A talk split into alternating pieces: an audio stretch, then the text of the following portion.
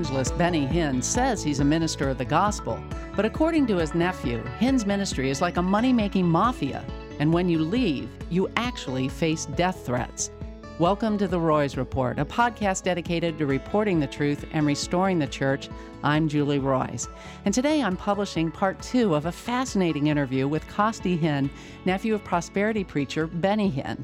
In part one, Costi talked about the lavish lifestyle he lived as part of Hinn's dynasty, but he also shared how God began to reveal to him the hypocrisy of Hinn's ministry. Well, in today's podcast, Costi tells his story of coming to real faith in Jesus Christ and what he went through when he finally left Hinn's ministry. Not only was there rebuke from family members and anger, Costi received actual death threats. But before I jump into that interview, I want to just take a minute to thank my sponsors, Judson University and Marquardt of Barrington. If you're looking for a Christian university known for its biblical values, leadership opportunities, and strong financial aid, I highly recommend Judson University. Judson is a caring environment with a small student to teacher ratio. Plus, their great facilities give lots of opportunities to conduct research, fulfill internships, and explore your career path. For more information, just go to judsonu.edu. Also, I want to let you know that Marquardt of Barrington is now offering employee pricing on almost all of their 2020 models. You can visit them in person near the intersection of Barrington and Dundee Roads in Barrington, Illinois, or you can shop their entire showroom online. Just go to buyacar123.com. That's buyacar123.com. Well, again, here's part two of my interview with Costi Hinn, nephew of televangelist Benny Hinn, and author of God, Greed, and the Prosperity Gospel. We pick up our conversation where I ask Costi about his spiritual journey away from the gospel of riches and greed. Well, let's talk about your spiritual journey because you've been talking about these cracks in the dam. And uh, my understanding, you graduated from college, you got married to your wife, Christine. Um, and your understanding of the Christian faith it's i mean god's been working on you there's no doubt. But you come into contact with what you call just a life-changing verse for you. Describe what happened and, and, and what that verse was and how it really changed your perspective. Yeah i was at a church. We were more seeker driven and then the pastor who at the time was um, the, the teaching pastor there i was the youth guy and he said hey i'm i'm just done. I am tired of putting on a show every week it is exhausting to come up with the next thing that everyone needs to come to. Mm-hmm. I just want to aren't we should just be like preaching the Bible and and shouldn't shouldn't it like God does the growing and, and we just tell people, come on, we're gonna dig in the word. And and I was like, yeah, that's kind of weird, but okay. I mean, that makes sense, I guess. And mm-hmm. his dad was a, a DTS grad. His grandfather was he was third generation preacher and and the mm. first to go kind of seeker driven madness. Um, and the Lord just started dealing with him. Well, at the same time, he's dealing with my heart. And so I had questions, I had thoughts. DBU was in the rear view. There were seeds planted in my life. My wife and I had already left my family's ministry because we had started to just get tired of being forced to do certain things or to be to be preaching that um, that you could get spiritual gifts and you could get the gift of miracles or the gift of healing or the gift of tongues if you do all the right things. We were really tired of, of that kind of teaching. We didn't know what, what to believe about everything, but we knew we were done and things weren't adding up. So the church at that time was about 40 people and we were living like rock stars still. And my hmm. wife, who's very blue collar, hmm. um, grew up, my, again, my father-in-law still in the, in the iron working industry. He works for a big steel company and my mother-in-law is still a teacher to this day. My wife worked at TGI Fridays and put herself through college and drove a Yaris. Like that's just Christine. That's just who she mm-hmm. is. I and I'm driving a Hummer and I've never worked a day in my life unless it was for the prosperity gospel. Um, so she's looking at this going like something's not right. And so all of that sort of longer story made shorter puts us in, in California. Well, my pastor goes, Hey, you're up. You're going to preach. and we're going through the Gospel of John. We're just trying to go through the Bible, a book of the Bible. Maybe that'll help. And he says, You're up, and your text is John 5, 1 through 17. It's the healing at the pool of Bethesda. And I'm thinking, like, okay, it's healing. I'm a Hinn. I got this nailed. Like, I don't agree with my family on everything, but I can preach on healing. I'm a Hinn. And so I start studying, and he throws me a commentary and it's this burgundy commentary by some guy named John MacArthur. I'm like, whatever, you know, I don't. It doesn't even click that that's the guy my uncle said. I wish I could have a my take my Holy Spirit machine gun and blow your head off. Like it just, I don't, I don't, I don't know if you ever heard saw that clip on TBN. Oh, I haven't. That's that's that, quite a clip though. It's about MacArthur. Yeah, my mm-hmm. uncle had had it. He was it. There was you know, it's like Batman and the Joker, sort of in those days. They're just always going at it over this stuff, and that I, it doesn't click. And so but in the sense of like you know you, we don't have to agree with macarthur or any type of theologian on everything but from a standpoint of just basic hermeneutics like take the text and understand it. I look at this commentary after studying this passage and i'm going okay there's something here. Like this is weird. I'm seeing this with new eyes. This something mm. isn't right. And so i'm going through the passage. Jesus heals one man out of a multitude.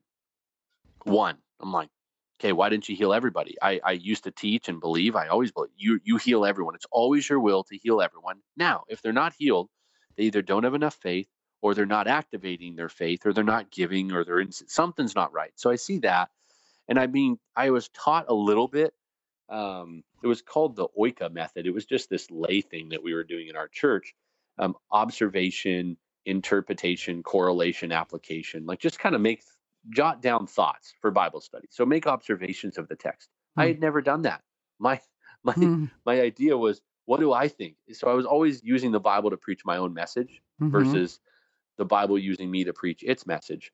And so here I am making observations. I'm like, that's really odd. I'll need to dig into that. And then he heals him immediately. And John records that in John 5.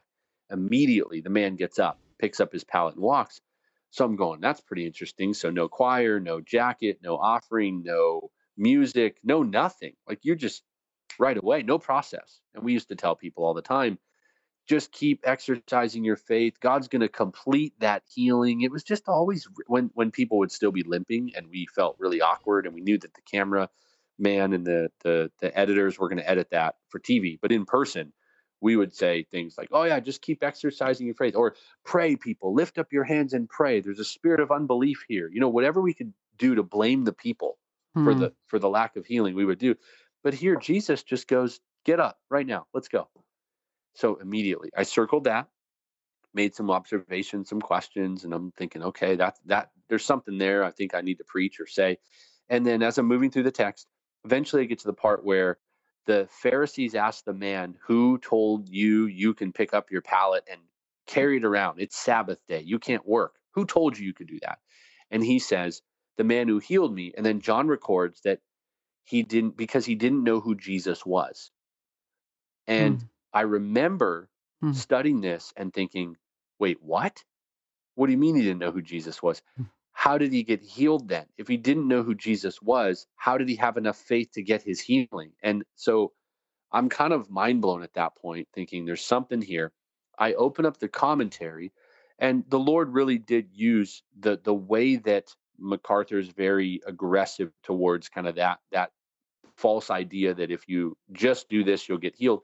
He goes off in the commentary and it says, This is the cruelest lie of faith healers today that the people they fail to heal are guilty of negative faith, unbelief, and I'm and I, so I start crying, mm. and I'm hmm. going, oh no, that's me. Mm. That was a that's what I did. So right there in study, I'm bawling my eyes out. The, the literally the scales fall from my eyes, so to speak. I start repenting of my sin, my beliefs, uh, preaching that, believing that, uh, serving the Lord in that way for those reasons. And so I full on, I, I, call it my grace awakening moment. I believe that that moment was like my conversion. I became aware of my sin. I became aware of the, the, the version of the gospel I believed and propagated.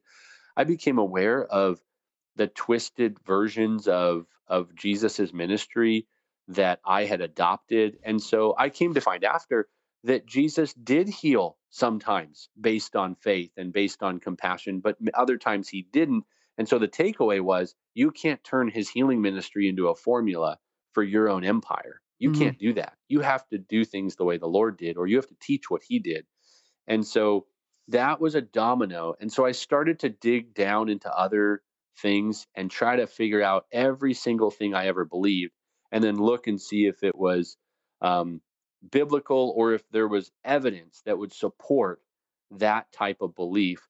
And so I went through sort of a theological overhaul and there like some things you know didn't necessarily need to change if I like the Lord's return. I mean that a mm. prosperity preacher believes that too. So it wasn't like I was a a, a Mormon or a, a Muslim, but I was definitely in need of some serious overhaul.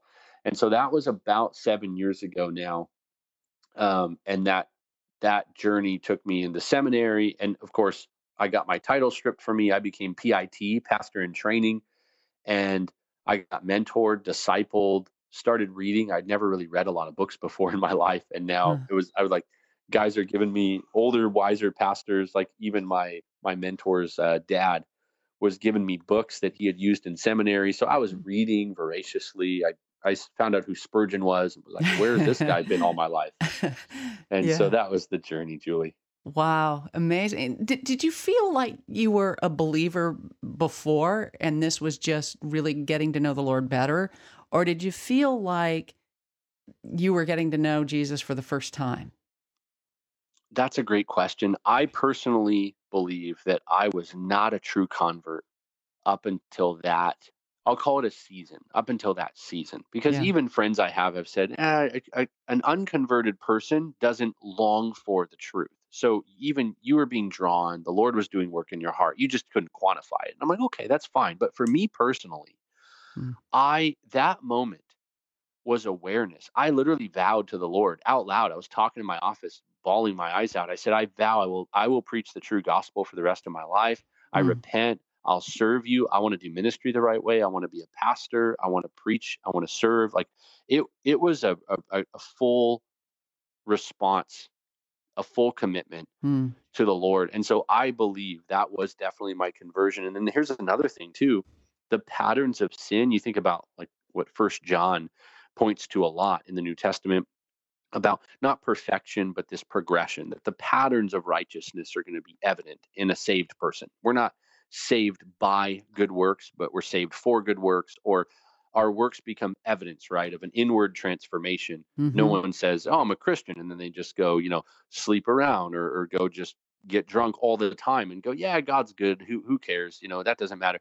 A, a Christian, albeit slowly, is going to slowly be transformed. And and habits are going to change and desires will change. And then mm. instead of not caring about sin, you'll you'll actually hate it. We're mm. still going to sin, but you'll you'll mourn it and you'll confess it and you'll not just live on cruise control.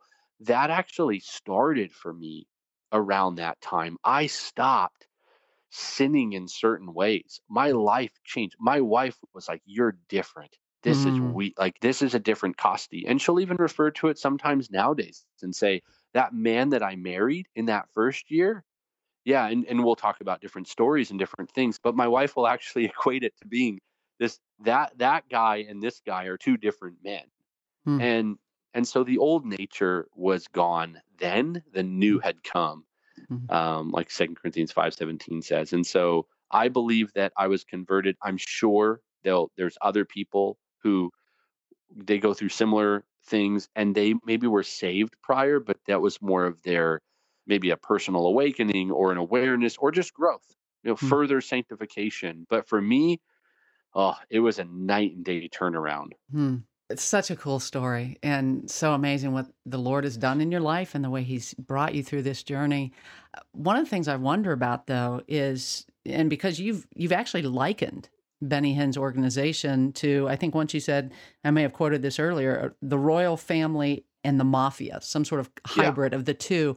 You can't just leave the mafia, as I understand it. I mean, that's that's not okay. um, uh, bad things will happen when you try to do that. And you you've said loyalty was enforced. So, how is it that you know you can come to this realization, but then how do you communicate that and what happened when you did communicate that and started speaking out i mean do you sometimes worry for your safety or is it that bad or is it just yeah i was kind of shunned or uh, how does that work yeah i mean early on we got the i call them the the multifaceted death threats so like the physical stuff and the spiritual wow you got real death threats yeah i mean early on we got the i call them the the multifaceted death threats So like the physical stuff and the spiritual. It's like uh you know, I hope your kids live through this and you're like, "Okay, what wow. what do you mean? Is someone going to show up at our house or or do you mean like they're going to be judged? And then there's other like direct physical threats. And then there's other ones that are I just hope you don't get cancer. So there there's a it's it's a myriad. It's like a a, a menu, a buffet menu of wow. literal spiritual threats that are like you're actually going to get a disease by doing this and then there's the literal physical threat of like i'm going to do this or someone is going to do this and then there's the passive aggressive sort of murky you know i i i just hope uh, you sleep with one eye open and you're going okay i you know god is sovereign and we'll trust the lord. But in the end i've always and probably to a fault i've always been an all or nothing guy. Um, mm. i want to have more balance in my life. I do i want to like where the Bible doesn't speak, I don't want to insert my own opinion. I I, I do want to be careful. I'm learning a lot. I'm always learning a lot. I don't know everything. I'm, I'll be 36 this year. I got a lot to learn, and I and I'm enjoying learning from older, mm-hmm. wiser people. And in this, at the same time, though, when the Bible speaks on something and it is what it is, I don't understand not going all in on that. That just doesn't register. When I was in the world, I was all in on the world. When it was the false gospel and prosperity, it was all out. When it was live in sin and take the money from ministry and do whatever we wanted because we're anointed, it was all the way. It was nightclubs and wild living, all that, and and doing what we wanted. So when I got saved, it, I just didn't know any other way to be except like I don't care. I don't care what you do to me or what you say or what like I I'm serving Jesus and he'll either protect me and sustain me or he'll allow me to be snuffed out and my time was my time. Mm-hmm. And then you're going to deal with my sons and them growing up. And we've already taught them about the great missionaries of old and about the Adoniram Judsons and the Hudson Taylor. And I've already taught my my six year old, you know, I'll tell them even now, Titus, if somebody holds a gun to your head or your sister's head and says, deny Christ, what are you going to do? He hmm. says, I'll tell him, I don't care. I'll never deny Jesus. I said, hmm. What if they shoot you? He goes, Well, then it'll be bam. I'll drop to the ground in my body, but poof, I'll be in heaven right away. That's where my spirit goes. I'll say, That's right, son. I'm already teaching my kids. Like, who cares what the world says? Who cares what they can do to your body? They can't kill the soul. Matthew 10 is a big passage in our home that we've taught our kids because in that chapter, Jesus explains to his disciples, Don't fear him who can kill the body, fear him who can kill the soul. And then later on in verses 34 to 39, he says, I didn't come to bring peace, but a sword. Families are going to be divided over me. And so, again, I say this now, seven years later. The first like two weeks, I was scared to death. I was like, are we going to live? Wow. But seven years later, I'm going, yeah, I, in the end, the mighty king is the captain of the armies. Yeah. He determines is is Julie going to speak on this issue or not? Is she going to make it through another day? Is this article going to come out? Is this journalism going to help? Am I going to let mm-hmm. her live another day? Or, or am I going to let Costi do what he does? Am I going to let this church stand? And so mm. I it took a while to get there and I'm I'm still human in some ways. I still have concerns and, and we try to use wisdom, but also I don't I don't think it's living for the Lord to cower in fear when mm. you know the truth you know the right answer, you know what to say, and you stay silent, Amen. that drives me nuts. I'm like, what are you doing? Go, go, go start a business then. Go sell something. That's fine. Go help. Uh, but don't say you're in ministry or don't say you're on the front lines serving the king because that's a different call. Like you can't be quiet. You mm-hmm. can't say, well, I'm not a pat.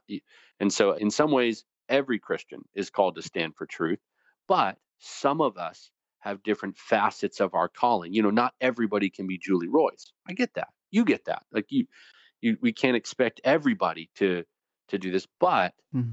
we certainly can kind of own our own calling and realize it's going to come with some risk, but the reward is much greater and there will come a day where we're going to stand at the judgment seat of Christ. And I I have more fear of that moment than I do of if somebody shows up and says, I'm going to kill you all for exposing the prosperity gospel. Go, okay, well, looks like we're going to join the martyrs and get to see the Lord a lot sooner. I don't say that arrogantly. I mm-hmm. I, I, I really mean that. That's just the way I'm wired. I some people might think I'm nuts, but I it is what it is. I would have been a missionary, Julie. I would have mm-hmm. taken my family and been one of those crazy people. I even told my wife. I it wasn't a threat, but I told her like early on, I'm either going to be a pastor or I'm taking you over to Africa and we're going to go like right into the belly of the whale of the prosperity gospel with, with, my white family and you know i, I tan well because my dad's from the middle east but we we just look like a, a family of six white people we're going to go into africa mm. and take on you know the prosperity gospel preachers. I probably would have got them all killed if i did that.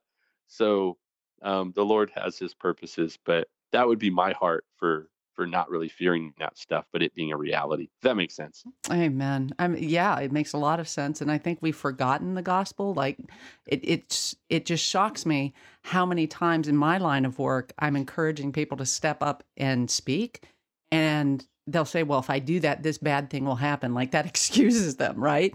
It's yes. like, doesn't the gospel say if we live for Jesus, bad things will happen? The world will hate us. You know, we have to there take up go. our cross and follow him. And the one thing that I will never forget is that um, somebody, very well known person, but I won't say who, but I remember she saying to me, this was when I had blown the whistle initially uh, at, at Moody. And she reminded me that in Revelation, the first quality of those who are who are left out that are cast out or rejected is cowardice. And we have forgotten that, I think, in our culture because our life is so easy that we forget it yeah. should cost. It should cost to follow Jesus. And, you know, like David said, I will not give to the Lord something that cost me nothing. And I think mm. we have to mm. remember that as believers. It should cost. And if your life isn't costing you anything for Jesus, you really got to wonder if you're living it for Jesus. Amen. So, I mean, it's got to cost. Um, Amen. Benny has repeatedly renounced the prosperity gospel. And I've heard people say, "Hey, Benny came out and said he doesn't believe in, you know, the hundredfold return or whatever on what you give." Or is that for real? Has he rejected the prosperity gospel? Do you believe that?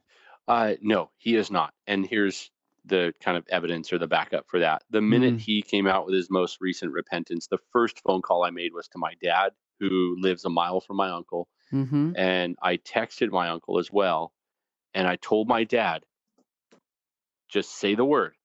I am on a plane. I will come over there. What do you need? What does he need? Let's go. Like game on. Is he mm. for real? Is this real? Mm. My dad said in Arabic, shway shway, which basically means take it easy, easy, easy, shway shway. Um, he said, you know, he's coming over tonight. We're going to talk. And they stayed up till one in the morning talking. So I told my dad the next day, I said, what's up? Like, give me the real deal here. I'm not asking him to come and, you know, turn into John MacArthur and Justin Peters and show up on Todd Friel's show. I'm not, I'm not, he doesn't have to become reformed. Just give me the real honest truth. Is it for real? And my dad, I, and my mom had a really good talk. And the truth is, my uncle is scared to death to meet the Lord. Hmm. Uh, he is. He knows that his life has been one filled with uh, certain things that are not uh, pleasing to the Lord. Hmm. Welcome to the club. We're all there. Hmm. But for him to repent fully and move away from all that is going to cost him so much. And there's some things he's not willing to give up. And so what ended up happening is a lot of people called him, like big name people that there's no, I don't need to name them. It just, mm-hmm. Uncle Benny's a cash cow for a whole movement.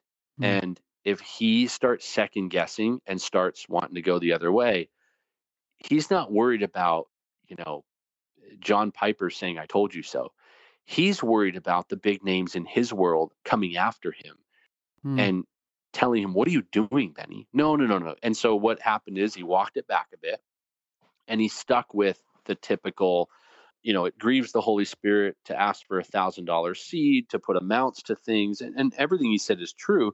Yeah. But like like one guy said, you know, did did the Holy Spirit just get fed up with this? Like this now he's fed up.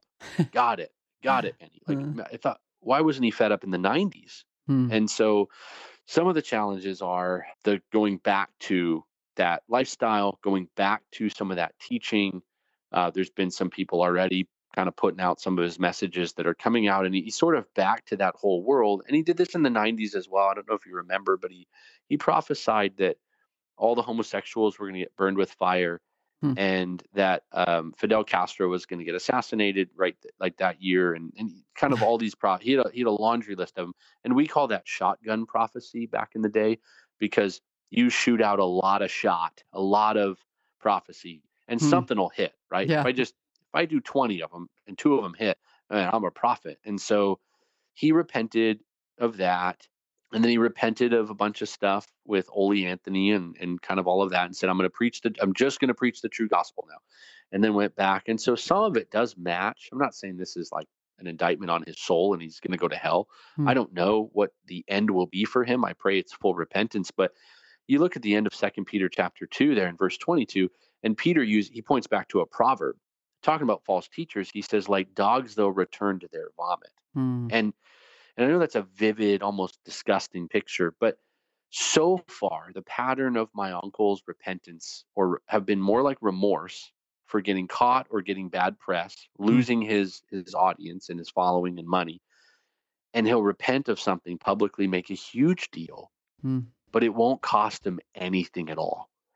Yeah. And then he'll go back to that thing when the dust settles and nobody even notices. And in, in today's world, which we know is even softer than ever we're seeing in today's culture, more compromised than ever. The first thing they'll say to you, if you report on that, or me, is typical Pharisees, always so cynical, mm-hmm. always so negative, never believing, never hoping. And, and we might even be the first when something happens to tweet out like, praising God for these steps, praying it comes to fruition, mm-hmm. you know, trust in the Lord. And someone's like, oh, don't be so easy to believe everything. We're not. We're just doing the First Corinthians 13. Love, hopes, bears, believes, endures all things. We're just mm. each time he does it, okay, maybe this is it. Let's pray, let's hope, let's believe, let's endure, and then let's watch and wait.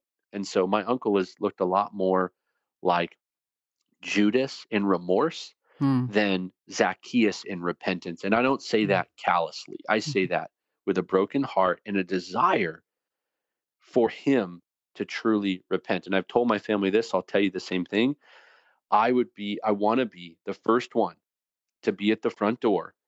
And I don't care if if I lose friends, I don't care if I never get invited to certain conferences. I don't care what people think because some people never want to forgive. I don't care.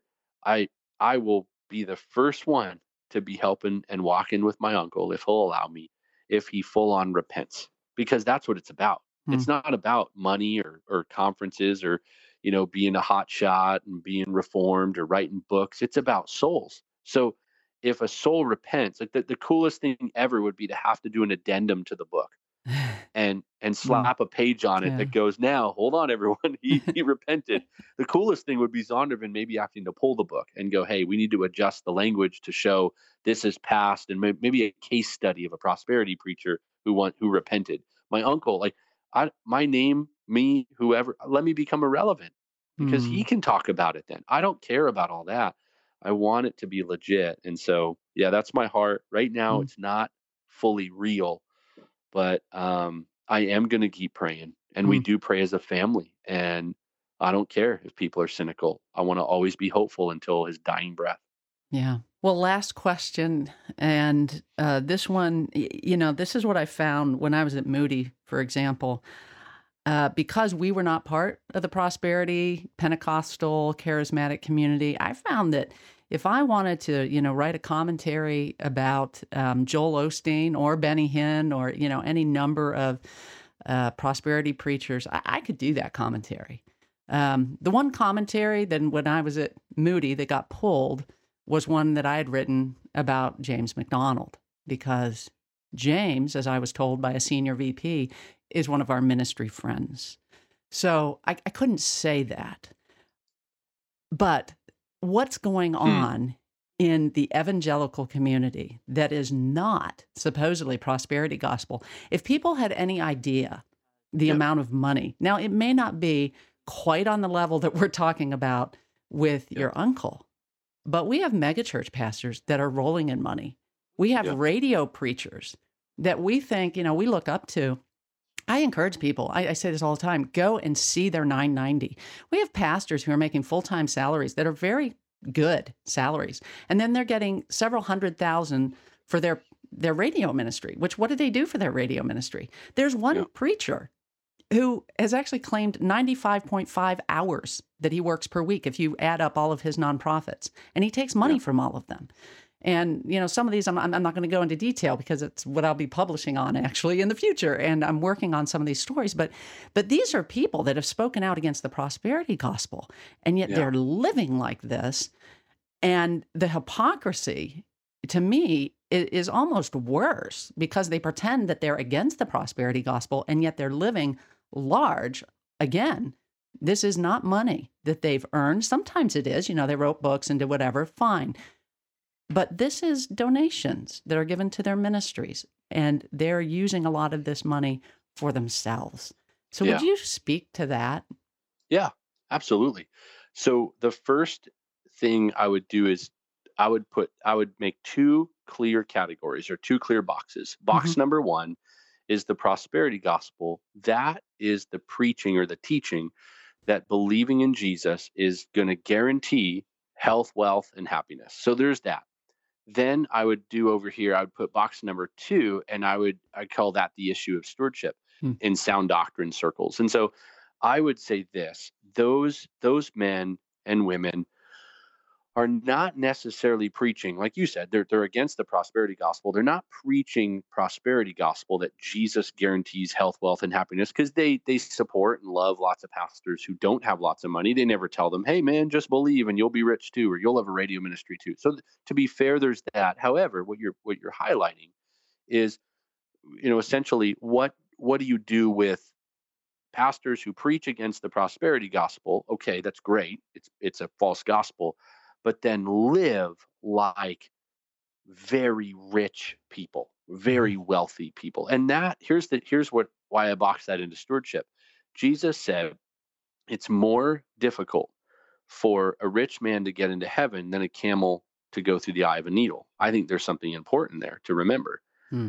If for for wealthy ministers, even in conservative circles, the more you accumulate wealth, the the harder it is I think, for your soul as you wrestle through the things of this world. Now, as you do more investigative journalism on this, I don't know how much everyone's giving. Maybe that's on paper, maybe they give it back. I don't know what they do with it. But in the end, I do think there's a stewardship issue for everyone. We all mm-hmm. have to steward things appropriately. And so, yeah, is there is there a too much money? I just was talking privately with a brother um, recently who's who's in the middle of sort of a prosperity gospel transition.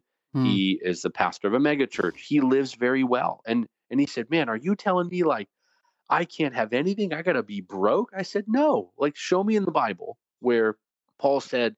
A, a, preacher has to be broke. He doesn't. The laborer is worthy of his wages. There's elders who rule well, worthy of double honor. You have you have passages about caring for those who labor among us. There's nothing wrong with highly esteeming them. The question is, do you have to be a millionaire? Do you have to be, and then also, are you working for it? For example, for him, I said, You mm-hmm. make a great salary from your church. He said, Yes. I said, You work hard at the church. He said, Yes. I said, Are you living like a rock star? He said, No, we're just, we have a nice house. We pay the mortgage. I'm serving. It's just kind of like a normal life. I said, All right, you got money from books? He said, Yeah.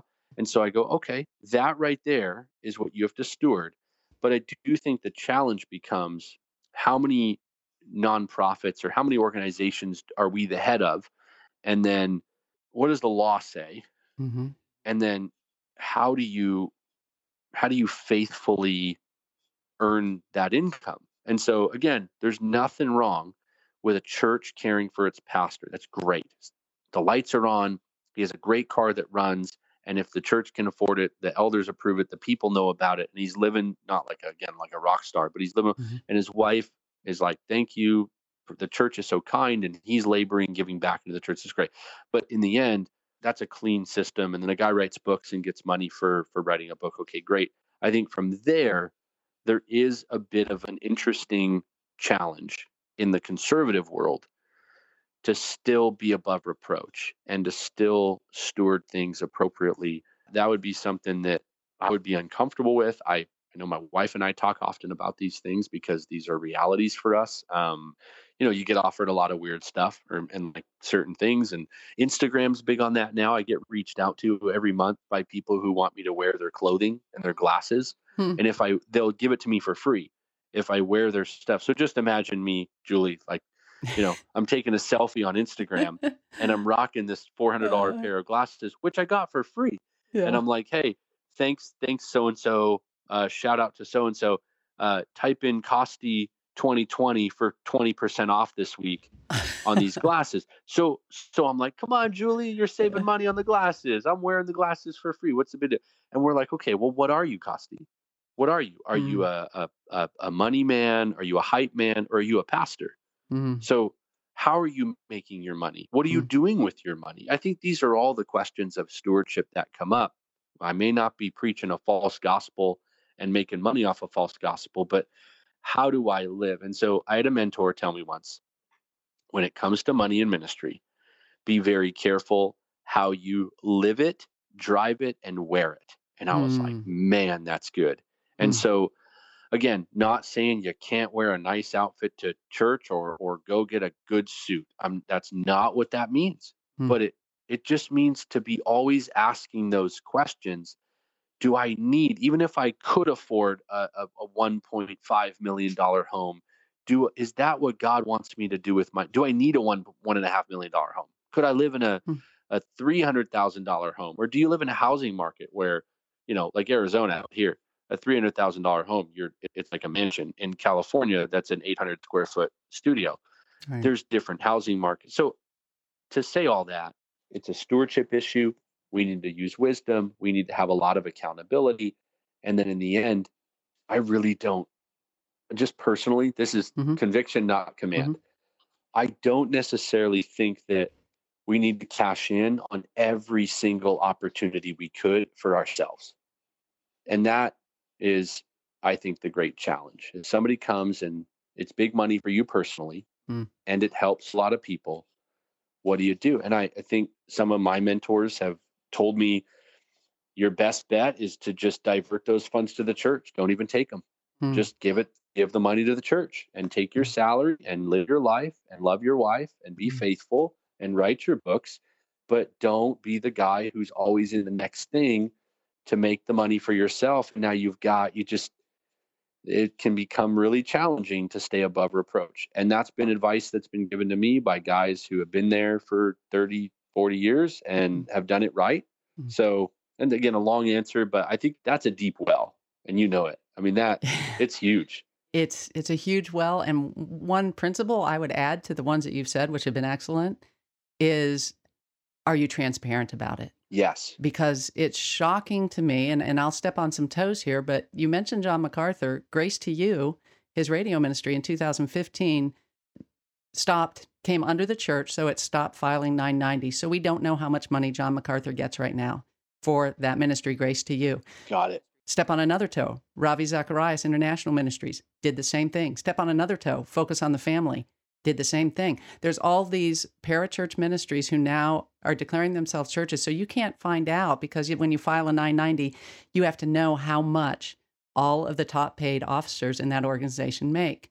They're not doing it anymore. So you don't know. And I have to say, for our, I started taking donations a little over a year ago. I just published our complete financials. You can look item by item and you can see exactly how much money I was paid from what was given. And to me, wow. that's the commitment that every ministry should have to the donor, that the donor should see exactly what you make and let the donor decide. Let the donor decide if that's okay. And I tell you what, when you're publishing, when I know that every dollar I'm giving, I'm going to have to report, that's a good bit of accountability for me. You know, I believe that. I have a question. I have a yeah. question for you, just because sure. we're on, and I mean, people yeah. can people are listening now. How do you feel about pastors, or or if like when guys are authors, or like mm-hmm. for example, the last book we did, um, we put the financial statement in the front of it. But let's say the next book I write, I I don't give all the royalties away. I'm like, no, I wrote a book and it took me mm-hmm. four months and I've got four kids and I stayed up late and I want to take the royalties for that. How do you feel about like when books do well and pastors make money off of writing books? do you expect that the elders in that church and them they should be giving and stewarding and being faithful or like am i how do you view people like what if you take the money and you put it away for your kids college one day or mm-hmm. pastors living and stewarding financially and and doing what quote well in the first world mm-hmm. how do you how do you quantify all of that even with transparency hmm. two things one is it your money so in other words are they just rehashing your sermons that you are already paid to give? Because if you were already paid to give those sermons, then I don't understand how you can kind of double dip. The church paid you for that. And so, like, for example, when I did my radio show, Moody gave me a full time salary. Well, actually, for the last half, it wasn't a full time salary, it's a part time salary, but they were paying me for my time. So I didn't own my material. Yet, pastors, it's almost standard right now in the industry where pastors even if they're just publishing what they've done sermons for yeah. they can take that money right it's they own that intellectual property i don't understand that if you were paid for it the church should own that and they should get that money Got so it. is it your money to me is the first question the second question is i think really do you want your reward here or do you want it in heaven yeah so you're free with that money to do what you want and and I'm not into a poverty gospel either. I mean, God has blessed us and it's okay to use that money. But I think you really have to think about that. God's given you that money and that's where I think it comes back to exactly what you said. It's stewardship. How does God want you to steward that money? Does he want you to spend it on yourself? If you spend it on your kids' college, yeah, all of us want to send our kids to college. Nothing wrong with that. But again, it's stewardship. And it's yep. understanding this money is not my own. It belongs to the Lord. He should get to direct it where he wants to. I'm I'm thankful for that. It's fun to pick your brain. I'll probably call you sometime off the air and pick your brain more about things. Wow, you're the you're the first guest I've had that's that's asked me about specifically about things. So that was kind of fun. Thank you. Well, yeah, I'm fascinated by the subject because mm. in hmm. the end, it's you know I, I think everybody to some degree wants to do the right thing, or or even uh, for me personally, I can't speak for everyone, but it's fun to learn and mm. hear the perspective of other people and then even in making those decisions you can think through the the contingencies and think through you know what to do with money and how to divert money and how to honor the lord and think through those things so it's just it's it's fun i'm kind of a because i came out of the prosperity gospel i end up being a, a money nerd like on the topic of stewardship yeah. i'm always thinking through you know Bible passage, and even um, we, you know, we have talks about this with people at our church, and we talk about this at our church often. Is you know, giving is like I've talked with leaders and pastors who, you know, the people in the church, they don't want to give it all. They're like, ah, I don't trust pastors are just a bunch of that, and you're thinking, well, you, so stewardship on all sides, prosperity gospel and poverty gospel, needs so much shepherding and mm. so much wisdom. So to get to pick your brain and just hear your thoughts is fun for me. Mm, well, this has been fun for me. So, Costi, thank you so much. I've really, really appreciated this. Awesome. Thanks for having me, Julie. And thanks so much for listening to The Roys Report, a podcast dedicated to reporting the truth and restoring the church. I'm Julie Roys, and if you'd like to find me online, just go to Julie Roys, spelled R O Y S dot com. Also, please subscribe to The Roys Report on Apple Podcasts or Google Podcasts. That way, you'll never miss an episode. And while you're at it, I'd really appreciate it if you'd help us spread the word about this podcast by leaving a review. And then, if you would, share what you think of the podcast on social media. Really, really would appreciate that. Again, thanks so much for joining me today. I hope you have a great day, and God bless.